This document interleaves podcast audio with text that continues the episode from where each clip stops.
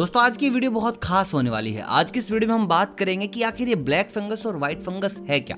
इन दोनों में क्या कंपैरिजन है और किस तरीके से ये ह्यूमन बॉडी के ऊपर करते हैं अटैक हम बात करेंगे कि इससे बचने के लिए हमें क्या करना चाहिए और किन मरीजों को ये फंगल डिज़ीज़ का सबसे ज़्यादा खतरा है।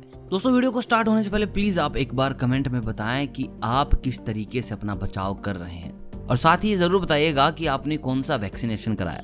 कोवैक्सीन या फिर कोविशील्ड हम कमेंट्स में इन पर ज़रूर चर्चा करेंगे कि कौन सी वैक्सीन किससे ज़्यादा अच्छी है। दोस्तों, इस वीडियो में हम बात कर रहे थे कि ब्लैक फंगस और व्हाइट फंगस कौन सा ज़्यादा खतरनाक है। देखिए मैं आपको बता दूँ, जहाँ तक डॉक्टरों की बात हुई है, इन दोनों को ही बेहद गंभीर रूप से खतरनाक बताया गया है। देखिए, इन दोनों के बारे में एक खासियत ज़रूर है। ये वहीं पर अटैक करते हैं जहाँ पर इम्यून सिस्टम यानी कि इंसान की इम्यूनिटी बेहद मात्रा में कम है। लेकिन अगर हम आंकड़ों की बात करें तो ब्लैक फंगस ज़्यादा जानलेवा है, क्योंकि यहाँ पर 54 परसेंट मरीजों की मौत हो जाती है। वहीं अगर हम बात करें व्हाइट फंगस की तो यहाँ पर 25 परसेंट मरीजों की मौत हो जाती है।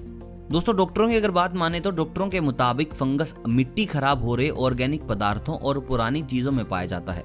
ऑक्सीजन सिलेंडर के अंदर अगर दूषित पानी होता है तो इससे भी फंगल इन्फेक्शन का खतरा रहता है।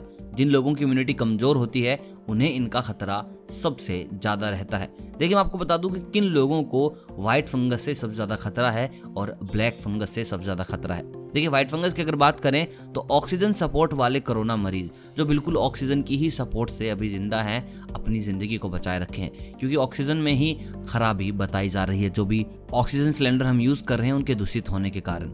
आईसीयू में लंबे समय तक रहने वाले मरीज़। नंबर तीन पर हम बात करेंगे कैंसर और डायबिटीज़ के मरीजों की, जिनकी सर्जरी और ऑर्गन ट्रांसप्लांट हुआ है। जिन लोगों का भी कोई भी ऑर्गन ट्रांसप्लांट हुआ हो, चाहे वो लंग्स हो, चाहे शरीर का कोई और हिस्सा।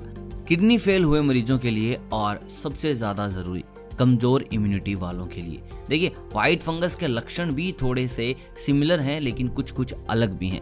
देखिए व्हाइट फंगस का अगर हम रियल नाम बात करें तो इसको कैंडिडा के नाम से बोला जाता है। ये आमतौर पर स्किन और शरीर के अंदर, जैसे मुँह, गले वजाइना के बिना कोई समस्या पैदा किए पाए जाते हैं। जब ये तेज़ी से फैलना शुरू हो जाते हैं तो शरीर के इंटरनल ऑर्गन जैसे कि किडनी हार्ट और ब्रेन में पहुँच जाते हैं, तब ये सबसे घातक रूप लेते हैं। बुखार आना, ठंड लगना, इसके सबसे आम लक्षण हैं। और दोस्तों, जिस भी हिस्से में फंगस है, उसके हिसाब से इसके लक्षण नज़र आते हैं। देखिए, अब बात करते हैं, इनसे बचने के लिए क्या करना चाहिए? देखिए, फंगल इन्फेक्शन हाइजीन से सबसे ज़्यादा जुड़ा है।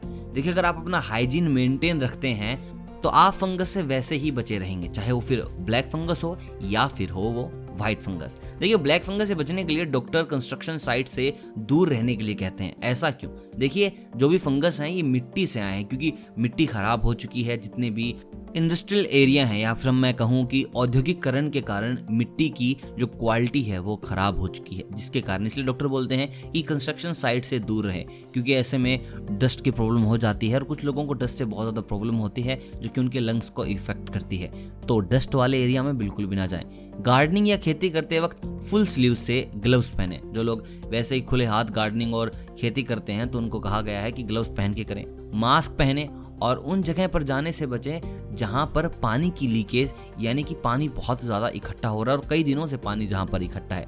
देखिए, आप देखते होंगे जैसे बारिश आती है, सड़क पर पानी आ जाता है। तो आप बस उस पानी में दौड़ पड़ते हैं, साइकिल चलाने लगते हैं, वहाँ पर खेलने के लिए निकल जाते हैं, मस्ती के लिए निकल जाते हैं। लेकिन मैं आपको बता दूँ, वो पानी आपकी बॉडी के लिए, आपकी स्किन के लिए बिल्कुल भी अच्छा नहीं है। अगर वहाँ पर आप समय बिताते हैं तो समझ लीजिए आप फंगस की चपेट में आ सकते हैं। देखिए, सबसे ज़रूरी चीज़, जब भी आप हॉस्पिटल जाते हैं या किसी आपके रिलेटिव को ऑक्सीजन चल रहा है तो आप उसकी भी जाँच कराइए कि वो फंगस मुक्त है या फिर नहीं है। दोस्तों दोनों ही बीमारियाँ ऐसी हैं कि इंसान को अंदर से बिल्कुल तोड़ देती हैं। आपके इम्यून सिस्टम को कमज़ोर से और कमज़ोर बना देती हैं। तो इसके लिए सबसे ज़्यादा ज़रूरी है कि आप अपने हाइजीन को मेंटेन रखें, अपनी डाइट सबसे अच्छी रखें। और मान लिया कि लॉकडाउन है, बाहर नहीं जा सकते, लेकिन घर के अंदर हम एक्सरसाइज कर सकते हैं, हम योगा कर सकते हैं। तो जितना हो सके एक्सरसाइज करें योगा करें डॉक्टर की सलाह लें और अपने आप को, अपने पूरे परिवार को तंदुरुस्त रखें। और अगर आपको येलो फंगस के बारे में जानकारी चाहिए तो प्लीज़ कमेंट में बता दें। हम उसके ऊपर भी डेडिकेट वीडियो बनाने वाले हैं। तब तक आप अपना और अपने पूरे परिवार का रखें ख्याल। और सेहत के नुस्खों के लिए हमारे चैनल के साथ जुड़े रहें। ये वीडियो अगर आपको अच्छी लगे तो इस वीडियो को लाइक ज़रूर कीजिएगा। चैनल को कीजिएगा सब्सक्राइब अगर आप नए हैं तो मैं मिलता हूँ आपसे बहुत जल्द स्वास्थ्य के नए नुस्खों के साथ। तब तक आप सभी को अलविदा।